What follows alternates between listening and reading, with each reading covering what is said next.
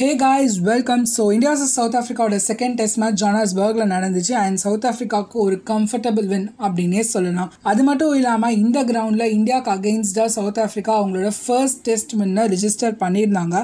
அந்த மேட்ச்சில் என்ன நடந்துச்சு அப்படின்னு பார்த்தோம் அப்படின்னா டாஸ்லேயே ஒரு பெரிய சர்ப்ரைஸ் இந்தியாவை கேப்டன் பண்ண வந்தார் கே எல் ராகுல் கோலியோட இன்ஜுரி ரீசன்ஸ்னால அவர் அந்த கேமை விளையாடலைங்க. டாஸை இந்தியா வின் பண்ணி பேட்டிங் சூஸ் பண்ணியிருந்தாங்க. அண்ட் ஃபர்ஸ்ட் இன்னிங்ஸில் இந்தியா வெறும் two hundred and two runs மட்டும்தாங்க ஸ்கோர் பண்ணியிருந்தாங்க. கே எல் ராகுல் ஒரு ஃபிஃப்டி ரன்ஸ் அடிச்சிருந்தாரு.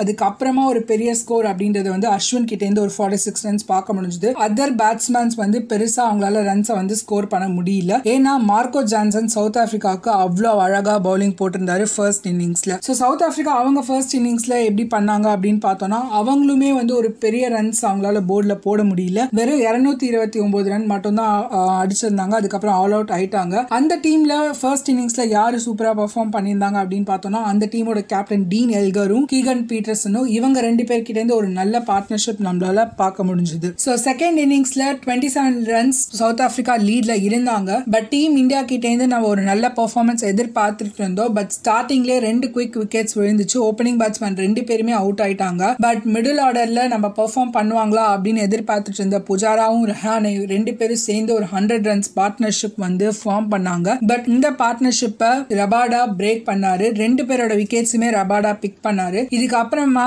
டீம் இந்தியாவால இதை வந்து பெரிய லெவலுக்கு எடுத்துட்டு போக முடியல அப்படின்னே சொல்லணுங்க. ரெகுலர் இன்டர்வல்ஸ்ல விக்கெட்ஸ் விழுந்துட்டே இருந்தது. ஒரு சைட்ல விஹாரி ஹோல்டு பண்ணி விளையாடிட்டு இருந்தாலும் இன்னொரு சைட்ல டீம் இந்தியா விக்கெட்ஸை விட்டுட்டே இருந்தாங்க. ஸோ அட் த எண்ட் இந்தியாவால இருநூத்தி அறுபத்தி ஆறு ரன் மட்டும்தான் வந்து போர்டில் போட முடிஞ்சது. ஸோ இந்த மேட்சை வின் பண்றதுக்கு second இன்னிங்ஸ்ல South Africa two forty runs அடிக்க வேண்டிய இருந்ததுங்க. அண்ட் அந்த டீமோட கேப்டன் டீன் எல்கர் ஃப்ரண்ட்ல அந்த டீமுக்காக நின்று விளையாடி கொடுத்து டீமை வின்னிங் லைன்ஸ்க்கு கூட்டிட்டு போனாரு அப்படின்னே சொல்லணும். ஒரு ஸ்டன்னிங் பர்ஃபார்மன்ஸ் டீன் எல்கர் கிட்ட இருந்து பார்க்க முடிஞ்சது ரொம்பவே வந்து ஸ்ட்ராங்கா நின்று விளையாடினாரு இந்த கேமை ninety six runs not out and one eighty eight balls face பண்ணாரு. நிறைய வந்து அடி வாங்கினாருன்னே சொல்லணும். இந்தியன் டீம் ரொம்ப அக்ரஸிவா போட்டாங்க. அண்ட் அதை அதையும் மீறி வந்து ஸ்ட்ராங்கா நின்று விளையாடி இருக்காரு Dean Elgar so South Africa கம்ஃபர்டபுளா செவன் விக்கெட்ஸ் டிஃபரன்ஸ்ல வந்து இந்த மேட்சை வின் பண்ணிட்டு போயிட்டாங்க.